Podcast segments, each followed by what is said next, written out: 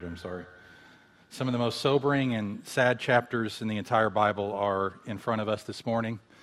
2 Samuel 11 and 12, they're familiar chapters to many of us because they typically are the ones that are highlighted when we think about the life of David, his sin with the wife of Uriah, Bathsheba, and her subsequent pregnancy, the confrontation by the prophet Nathan, David's eventual repentance, but the consequences that come to his kingdom as a result of his sin.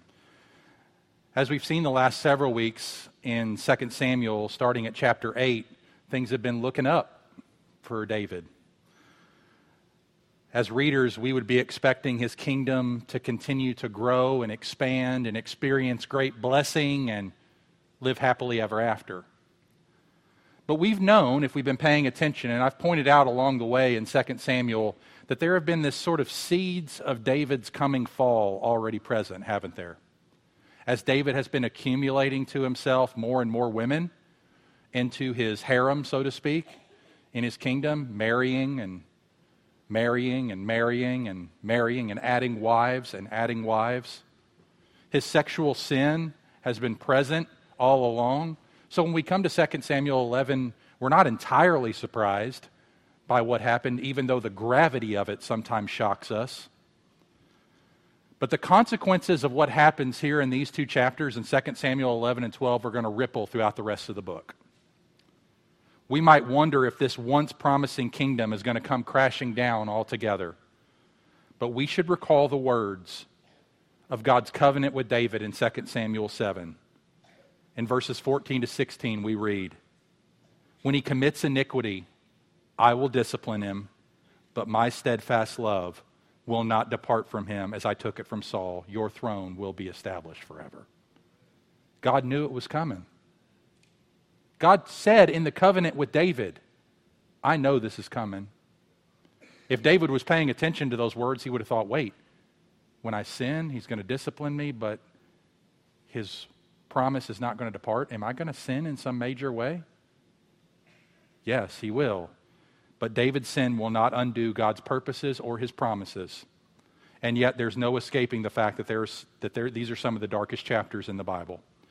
In these chapters, David spirals into sin and deception, and when he's confronted, he confesses and he receives forgiveness, but not without severe consequences. Now, let this sink in, dear ones.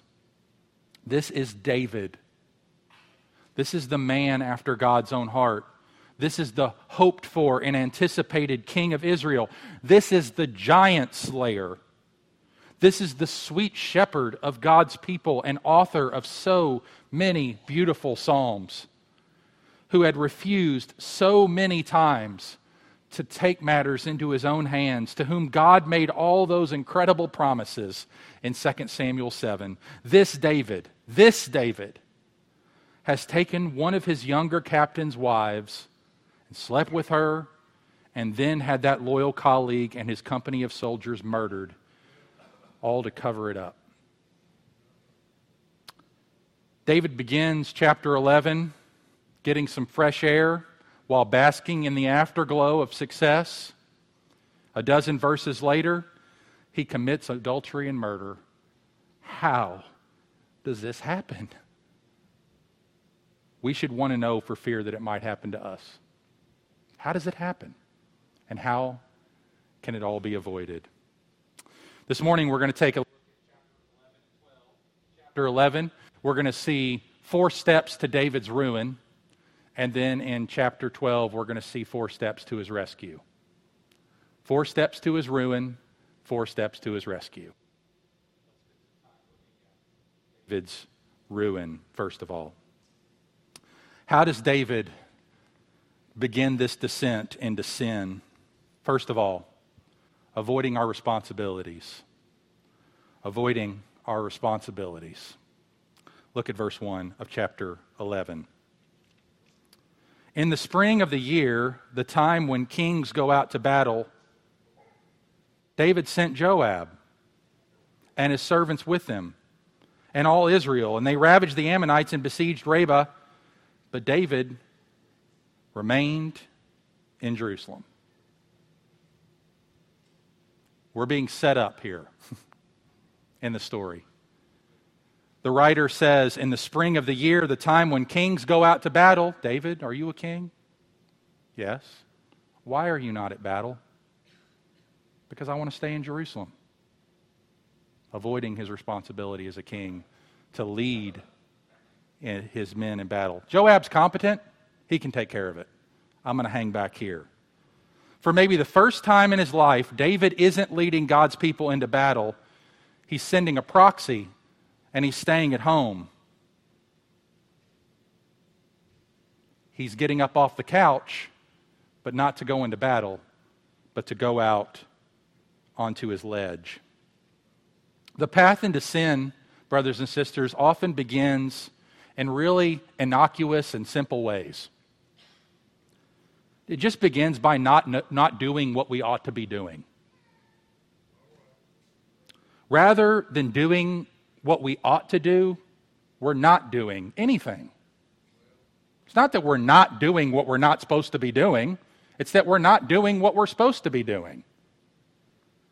say it differently, the path into sin often begins by not doing what we ought to be doing rather than doing something we ought not to do. In other words, it begins passively. It begins through omission, not commission. It begins by neglecting the responsibilities that God has placed in our lives. We put ourselves in danger when we begin to disengage from those legitimate responsibilities.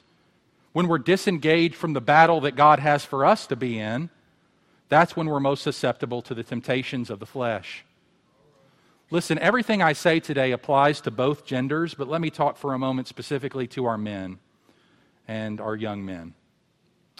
Brothers, you were created by God to sacrificially lead, to fight, to serve, to protect.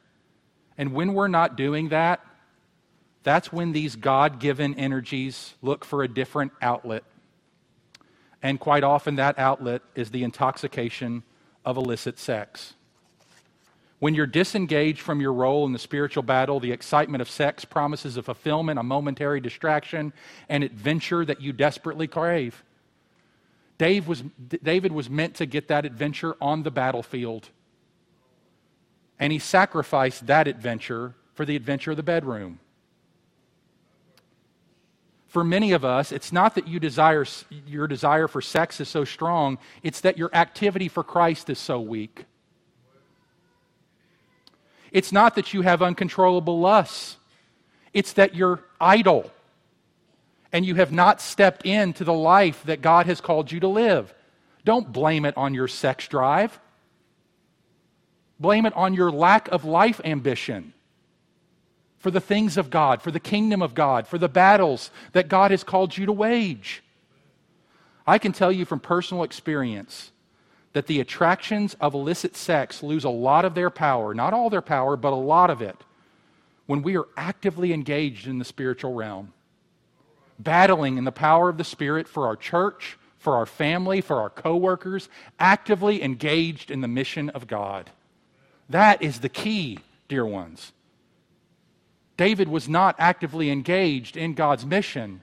He was avoiding his responsibilities, and that, that's where his ruin began. Is that where your ruin is beginning? Secondly, not only by avoiding our responsibilities, but by nursing our entitlement. Nursing our entitlement. Look at verse 2. It happened late one afternoon when David arose from his couch and was walking on the roof of the king's house that he saw from the roof a woman bathing, and the woman was very beautiful. Now, instead of looking away from Bathsheba, David lingered. He saw, he considered, and then he longed for what he saw. That's always the path into sin, isn't it? As it was at the beginning, it was in the garden. It's a repetition of the age old pattern that we see with Eve and Adam. They saw, they wanted, they took. So when the woman saw that the tree was good for food, Genesis 3 6, and that it was a delight for the eyes, so that the tree was to be desired to make one wise, she took of its fruit and ate. And she also gave some to her husband who was with her, and he ate. See, this isn't just a man thing, this is a female thing, this is a human thing. We look, we desire, and we take. That's how sin works. In David's case, in 2 Samuel 11, or in Eve's case, in Genesis 3. David, at some level, had forgotten God's grace to him and he felt entitled. Now, why do I say that?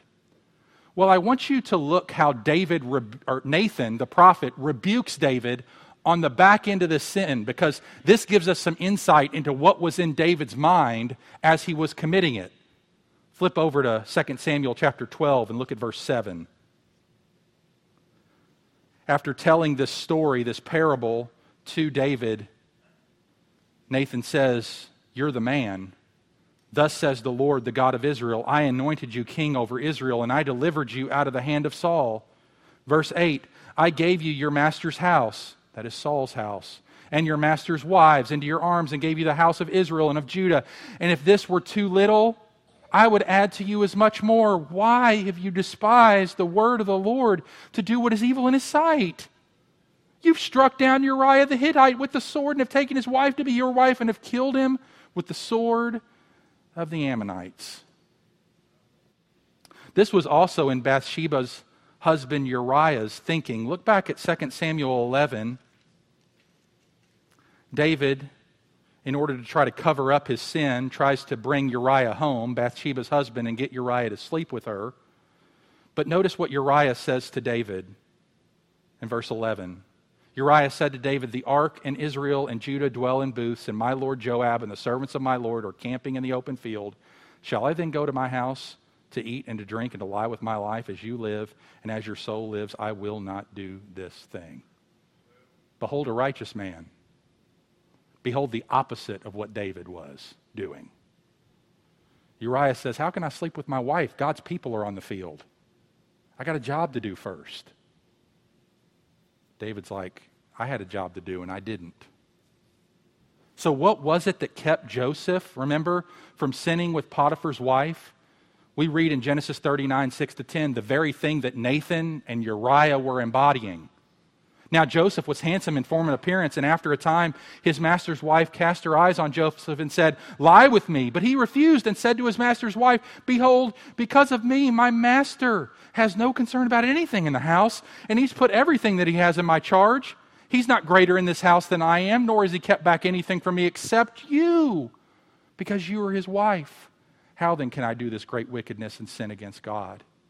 And as she spoke to Joseph day after day, he would not listen to her, to lie beside her, or to be with her. What was the key to Joseph resisting the temptation of Potiphar's wife? He did not, in any sense, feel entitled. He didn't feel entitled. Uriah didn't feel entitled. Nathan was calling out David's entitlement. You think you deserve this. Do you not realize how much God has given you?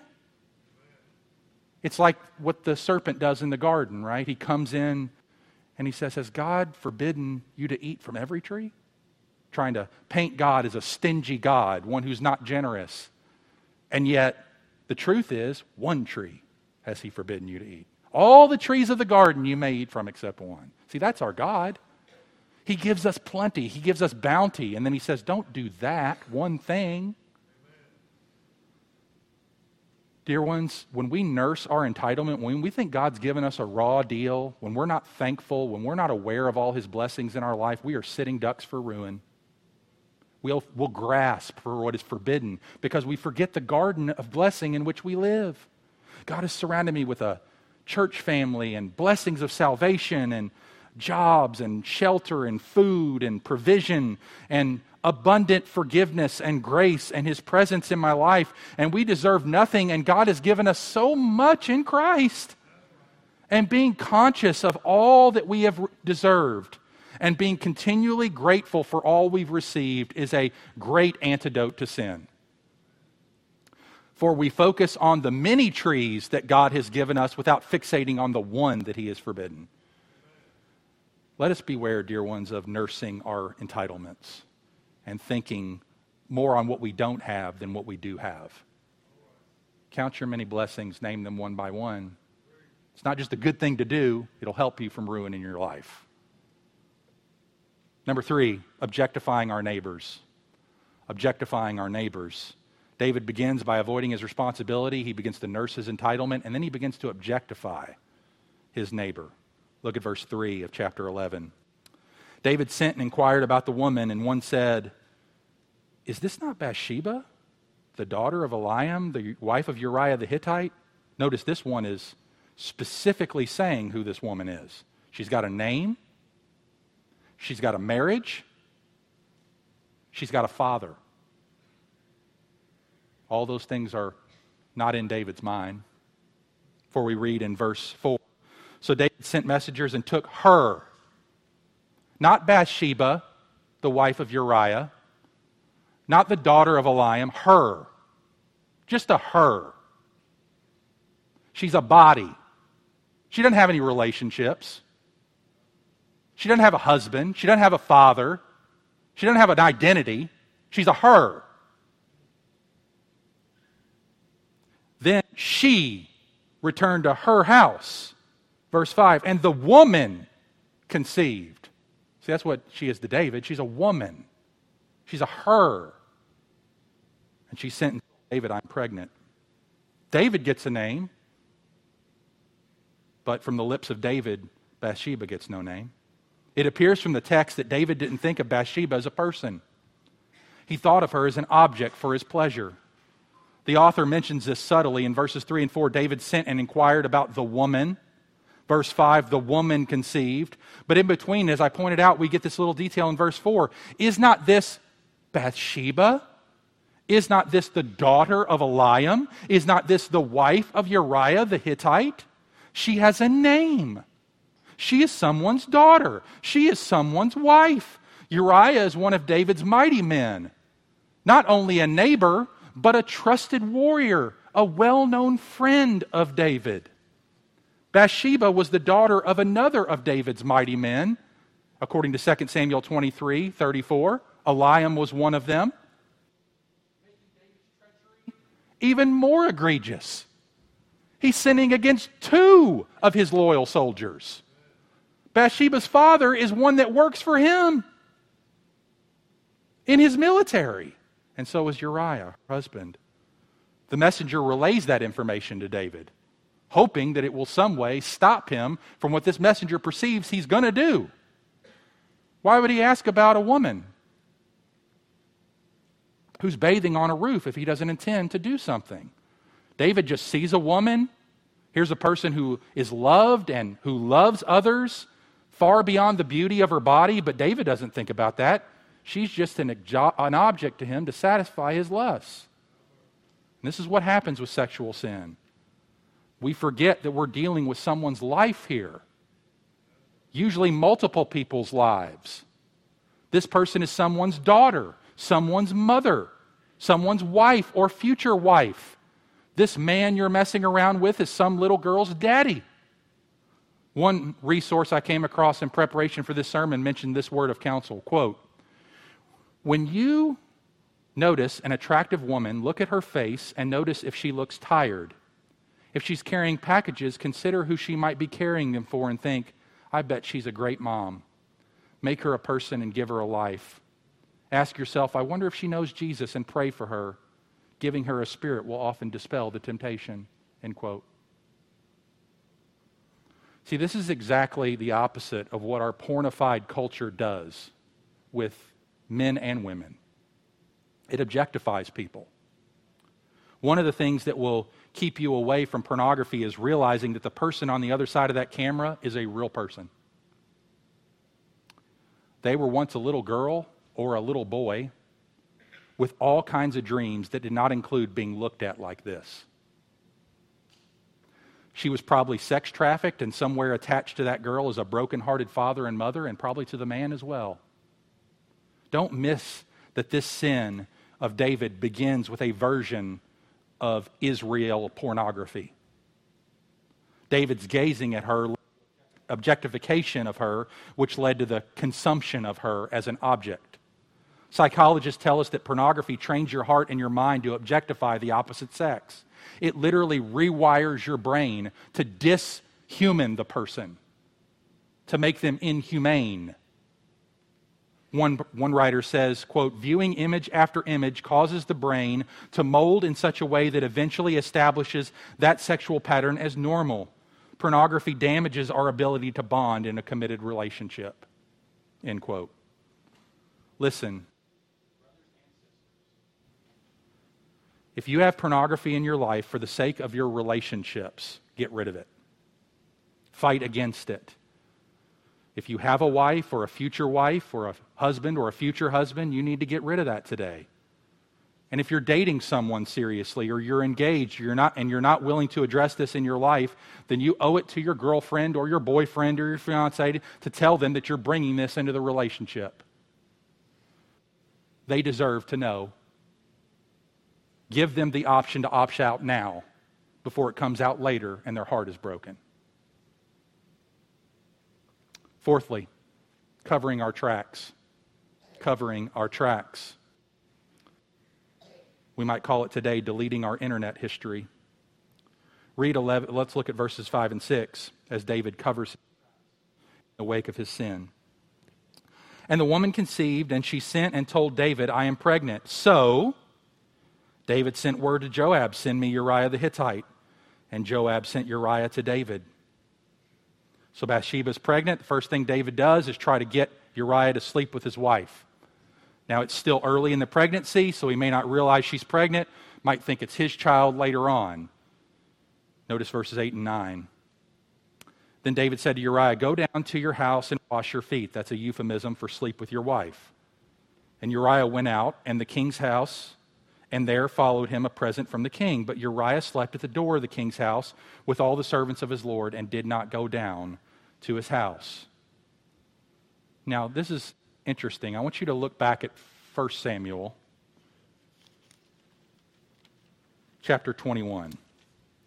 The end of 1 Samuel. Notice what David says to his soldiers regarding the conduct that they are to have in battle. 1 Samuel chapter 21 verses 4 and 5. 1 Samuel 21 4 and 5. David answered the priest, Truly, women have been kept from us always when I go on an expedition. The vessels of the young men are holy even when it's an ordinary journey. How much more today will their vessels be holy? Look at verse 4. And the priest answered David, I have no common bread on hand, but there's holy bread, and if the young women have kept themselves from women. So this is, again, David being offered the showbread of the priests in the tabernacle, and he's eating it. But notice the condition the priest says have these soldiers kept themselves from women? Have they slept with anybody recently? And David says, Truly, women have been kept from us as always when I go on an expedition. But not when you die, right, David? When, when you're not on an expedition, you can do it. So, David, Uriah is just doing what David taught him to do. I'm on an expedition. I'm not going home to sleep with my wife. We're still at war, David. Which makes all this the more sad, doesn't it? I mean, we should read 2 Samuel and just say, Oh, David, oh, David, oh, David, why, why? No, don't do this. See, David had prohibited sexual relations during battles or missions from the king. During those times so that he could carry out God's will. In those days, battles were considered religious. And this is why Uriah refuses to go to his wife when he answers David's summons. So, being that Uriah is a righteous man, David has to come up with another way to cover his tracks. So he decides to get Uriah drunk in hopes of luring and lowering his inhibitions and his resolve. Notice verses 12 and 13. Then David said to Uriah, Remain here today also, and tomorrow I will send you back. So Uriah remained in Jerusalem that day and the next. And David invited him, and he ate in his presence and drank so that he made him drunk. It's interesting. He places the blame for Uriah's drunkenness on David, not on Uriah. It's interesting. David is the one who keeps shoveling drinks in his face. And in the evening, he went out to lie on his couch with the servants of his Lord, but he did not go down to his house. David's cover up foiled again. This is God's mercy to David. Strange as it is, this is God's mercy to David. But you notice, Uriah shows more restraint when drunk than David does sober. For the sake of the men's mission, to show solidarity with them, Uriah still, even in his drunken state, refuses to go down to his house. And so when that doesn't work, David arranges for Uriah to be killed in battle and for, ha- for Bathsheba to be brought into his harem. And that's what happens as 2 Samuel 11 plays out. So that's the first half of our sermon. David steps into ruin, avoiding his responsibilities, nursing his entitlements, objectifying his neighbors, and then finally covering his tracks. But that's not the only thing that's going on in this chapter. There's ruin going on, yes, but there's also rescue going on. So let's turn to the rescue now in chapter 12. In chapter 12, we see David's path towards repentance, how he was led out of his sin. And next week, Lord willing, we'll consider that in some detail when we look at Psalm 51, the psalm David wrote about this very incident. His first step to rescue is, is confronting our reality. It's confronting our reality. What I mean is something brings your sin before your face. For David, it was Nathan, the prophet. For you, it might happen in a rebuke from a friend or a parent or a teacher or a boss or through a message you hear at church or perhaps even just the Holy Spirit working in your conscience. But in David's case, it happens through a prophet named Nathan. Look at verse 1 of chapter 12. And the Lord sent Nathan to David. Oh, praise the Lord for that. Not giving up on David. David, you're a sheep who's wandering. I'm going to go get you. The Lord sent Nathan to David. And he came to him and said to him, There were two men in a certain city, the one rich and the other poor. Nathan's going to tell him a story now. The rich man had very many flocks and herds, but the poor man had nothing but one little ewe lamb which he had bought. And he brought it up, and it grew with him and with his children. It used to eat of his morsel and drink from his cup and lie in his arms, and it was like a daughter to him. Poor man with a sweet little sheep. Verse 4. Now there came a traveler to the rich man, and he was unwilling to take one of his own flock or herd to prepare for the guests who had come to him. But he took the poor man's lamb and prepared it for the man who had come to him. Then David's anger was greatly kindled against the man, and he said to Nathan, As the Lord lives, the man who has done this deserves to die and he shall restore the lamb fourfold because he did this thing and because he had no pity. Nathan said to David, You're the man. You're the man. You're the rich man who has taken your poor servant's ewe lamb. Notice how Nathan views this woman. Way different than the way David views her. As a vulnerable woman who was in need of care and protection. And Uriah, who was a loyal friend to David. Dear ones, we will get nowhere until we're honest. The narrator is unequivocal in blaming David for this situation. We read in verse 27 of chapter 11 And when the morning was over, David sent and brought her to his house, and she became his wife and bore him a son. But the thing that David had done displeased the Lord. The prophet is unequivocal in blaming David. The narrator is unequivocal in blaming David. Bathsheba is never chastised. To pin the blame equally on Bathsheba is to ignore how God assesses this story entirely. Nathan blames David, God blames David. Notice how Nathan describes the boldness of David's sin in verse 7. He says, I anointed you king over Israel. Verse 8, I gave you your master's house. Verse 9, why have you despised the word of the Lord? The same man who had been so unscrupulous to honor the Lord when it was Saul now acts as though he's in a category all by himself, as though the Lord's commands do not apply to the Lord's anointed. David thinks he has all the power, all the authority. It reminds me of another king of Israel who spent all his royal energy chasing a successful commander from his own army all throughout the wilderness. What has happened to David that he's become so much like Saul? Chasing his loyal people to kill them. You see what's happening in the story? David has become Saul. He's chasing his loyal commander to kill him. Is that not what Saul was doing with David? Sin will take you farther than you want to go, cost you more than you want to pay, and keep you longer than you want to stay, won't it? It'll turn you into your enemy. You will become the very thing you hate. I had never considered the way the narrator is painting David to be like Saul, irrationally seeking the life of his faithful military commander. That makes this rebuke all the more scathing and shocking. The most shocking part of the story comes after the murder of Uriah when David tells his commander, Let this matter not be evil in your eyes. Look at 2 Samuel 11 25. Verse 25 of chapter 11. David said to the messenger, Thus shall you say to Joab, Do not let this matter displease you, for the sword devours now one and now another. Strengthen your attack and against the city and overthrow it, and encourage him. Literally, it says, Let not this matter be evil to you. David is redefining his egregious behavior as acceptable, as legitimate. Nathan the prophet uses the same phrase, making it absolutely clear that what David has done is evil in God's sight, which is the only opinion that ultimately matters. We read this in 2 Samuel chapter 12 verse 9. Why have you despised the word of the Lord to do what is evil in his sight? Same phrase. The same, very same phrase that David used in chapter 11 to excuse his sin is the very phrase in chapter 12 that Nathan says, No, no, David, don't excuse this. This, you were wrong. This was evil. Don't try to redefine it. Confront your reality. Set, call it what it is. This is evil, David.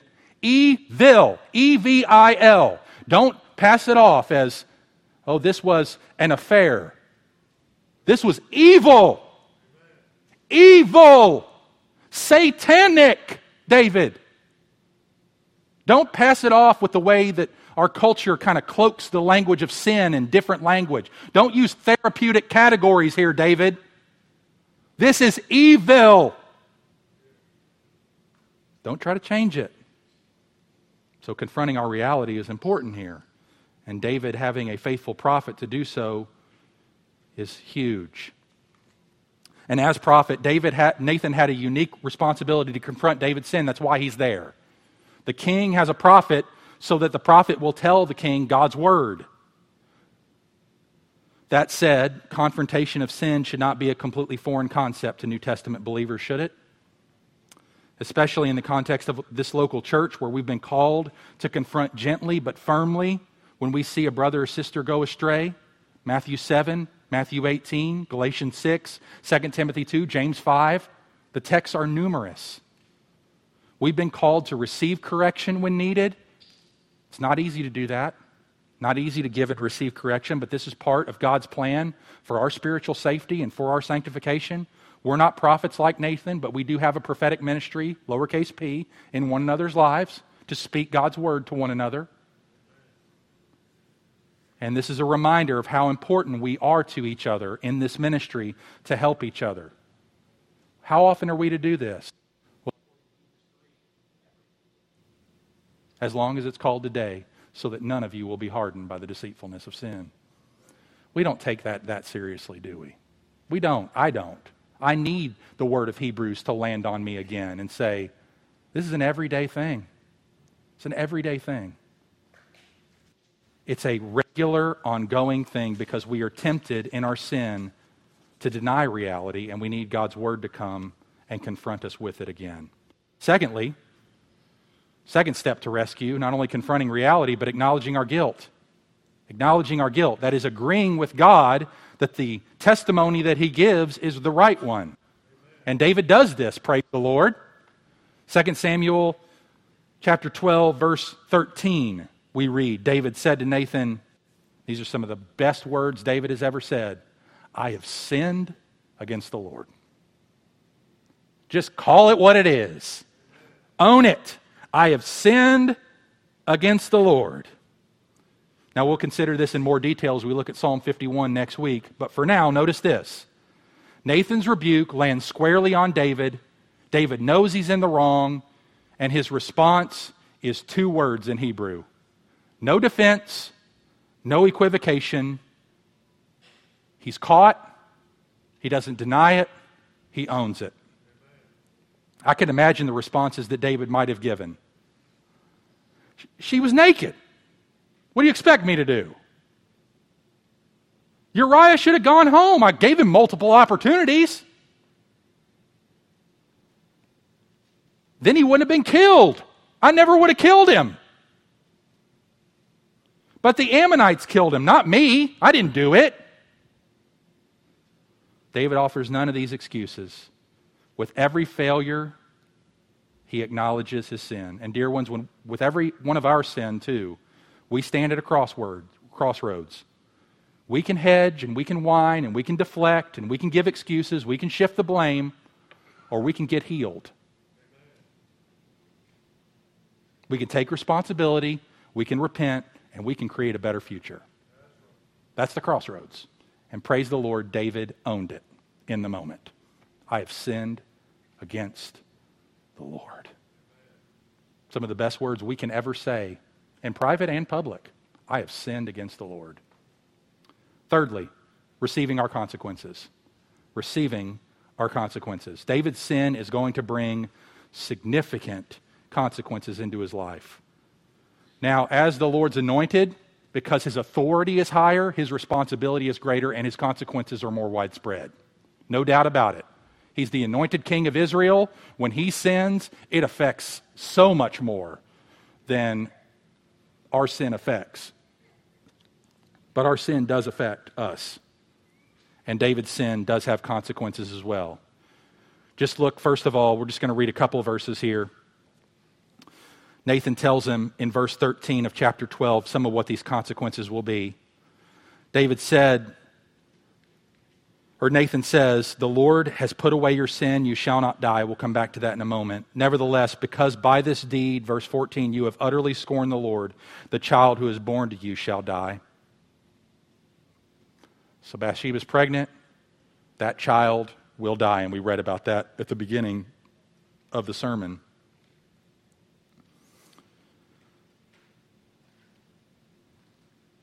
But also remember what Samuel or Nathan says in verse 10.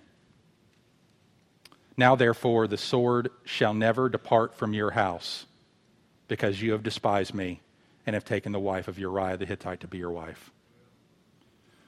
David, you're not only going to have the consequence of your child dying, civil war is going to be the case for your family from here on out.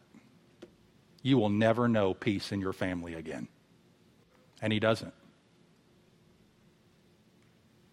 David shatters, or Nathan shatters David's reality with a new reality. The peace and stability that David has enjoyed in his kingdom, that he spent a lifetime establishing, is going to be torn apart by two civil wars. First of all, in verse 11 and 12, Nathan says, I will raise up evil against you out of your own house the shameful sexual sin and murderous violence in which David engaged secretly is practiced openly by his sons, Amnon and Absalom, which we will see as we make our way through the rest of 2 Samuel. And the baby conceived by David's sin died seven days after he was born. Now, this is an important lesson, even for those whose sexual sin may not be in the same category as David, or any sin for that matter. Our sin affects everyone around us. I read an article this week where a man listed out all the things that would happen if he committed adultery. And so I decided to make it my own list.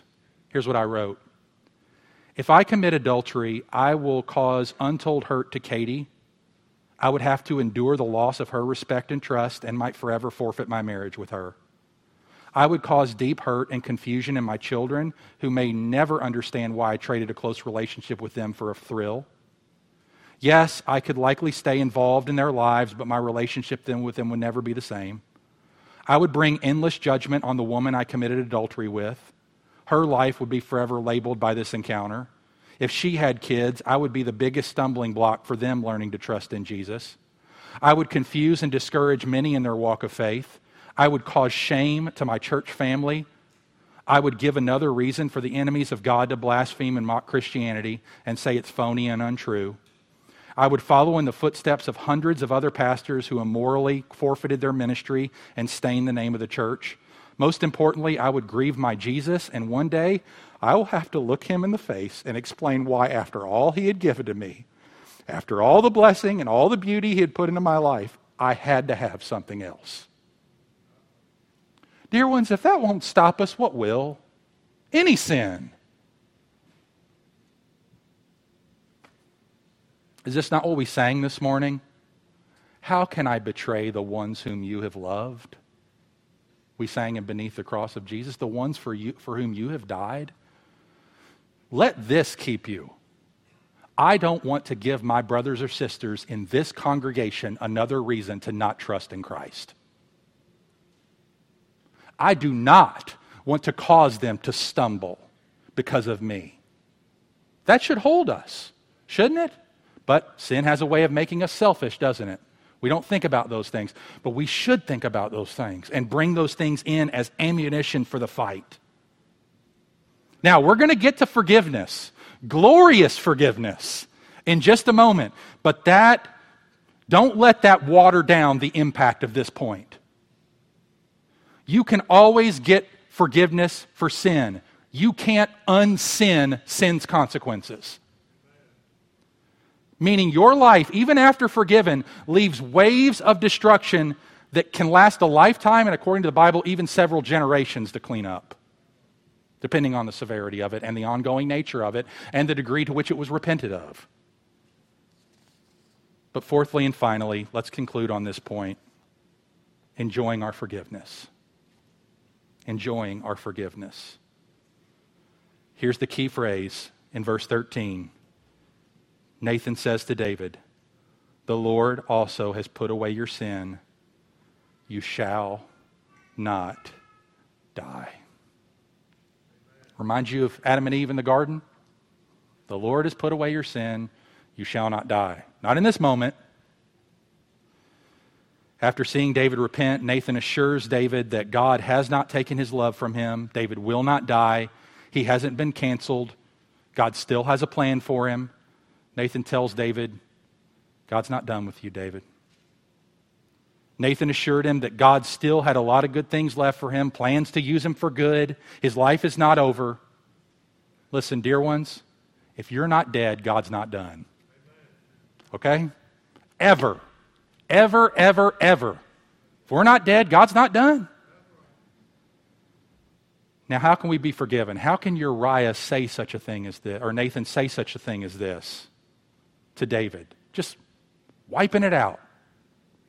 It almost, it almost strikes us as that Nathan is kind of minimizing it, doesn't he? Like, he's, cost, he's costing Bathsheba a daughter, cost your, her husband's life. Uriah lost his life. And yet, the Lord put away your sin. You won't die. Don't worry about it, David. It's no big deal. Well, that's not, what, that's not the way Nathan is saying it. I want you to think about how we can be forgiven that's illustrated in these very chapters. Think about Uriah for a minute, Bathsheba's husband. Who was he? An innocent and loyal and selfless, selfless soldier for the Lord. Uriah was loyal to David to the very end. He can't bring himself to enjoy a way. And when Uriah was placed on the front lines of the fiercest battle and told to charge into the face of death, he did it without hesitating or complaining. And in the end, he dies, not because of his own sin, but because of David's. That remind you of anybody? That reminds you of anybody, church? That reminds me of Jesus. Uriah smells a lot like Jesus to me, willing to embrace the sin of another, go right into the heart of the battle, lay his life down for sin that he didn't do. And that's our Jesus. And that's why David can be forgiven. Jesus was the true mighty man, the true one who was loyal to the end, who refused to partake of pleasure when he was in harm's way. I thirst. Get it out of my mouth. I will not call down the legion of angels to save me from the cross. Nevertheless, he said in the Garden of Gethsemane, Not what I will, but what you will be done. It's forsaking all of that, rushing into the battle on our behalf, even when it was certain that he would die, And in the end, he died like Uriah, not for his own sins, but for our sins. King David remained at home instead of going to battle. Christ willingly left his heavenly home to fight the battle against sin and to win that battle on the cross and in an empty tomb. King David took someone's life in order to cover up his sin. Christ willingly laid down his life to forgive ours. King David took a bride which was not rightfully his, but through living a holy and blameless life and by shedding his blood and rising from the dead, Jesus purchased a bride for his own possession. We, a holy bride, composed of people from all tribes and all tongues and all peoples and all nations. A bride composed of people like me and people like you God put the story of King David and Bathsheba in the Bible as a warning against the destructive tendencies of sin, but much, much more so, he put it as a foreshadowing of the freedom that Christ would one day win for his people. Christian, may the story of King David and Bathsheba prompt you to, yes, be on guard against that which would lead you to ruin, but more than that, to rejoice in the one who loved you in a way far more loyal than even Uriah did for David, and even Uriah did for Bathsheba. Laying his life down in sacrificial love for us. That and that alone will keep us on the narrow way that leads to life. The love of Christ constrains us. And this is what David's singing now and will be singing for all eternity Psalm 32. Blessed is the one whose transgression is forgiven, whose sin is covered. Blessed is the man against whom the Lord counts no iniquity, and in whose spirit there is no deceit. I acknowledge my sin to you, and I did not cover my iniquity. I said, I will confess my transgressions to the Lord, and you forgave the iniquity of my sin. Be glad in the Lord and rejoice, O righteous, and shout for joy, all you upright in heart. That's David's word for us. Don't let this message of my life end in sadness. Let it end in rejoicing, shouts of joy, because our God is a God who forgives the worst of sinners, including David and including us. Let's pray. Father, thank you for your word. It's sobering, but it's also a cause for great celebration and joy. Lord, as every text teaches us, there is a sin to avoid, but there's also a great promise to believe. Yes, this text is sobering in terms of its exposure of our hearts and the way in which our sin tries to wage war against our souls. But thanks be to God who is able to deliver us from this body of death through our Lord Jesus Christ.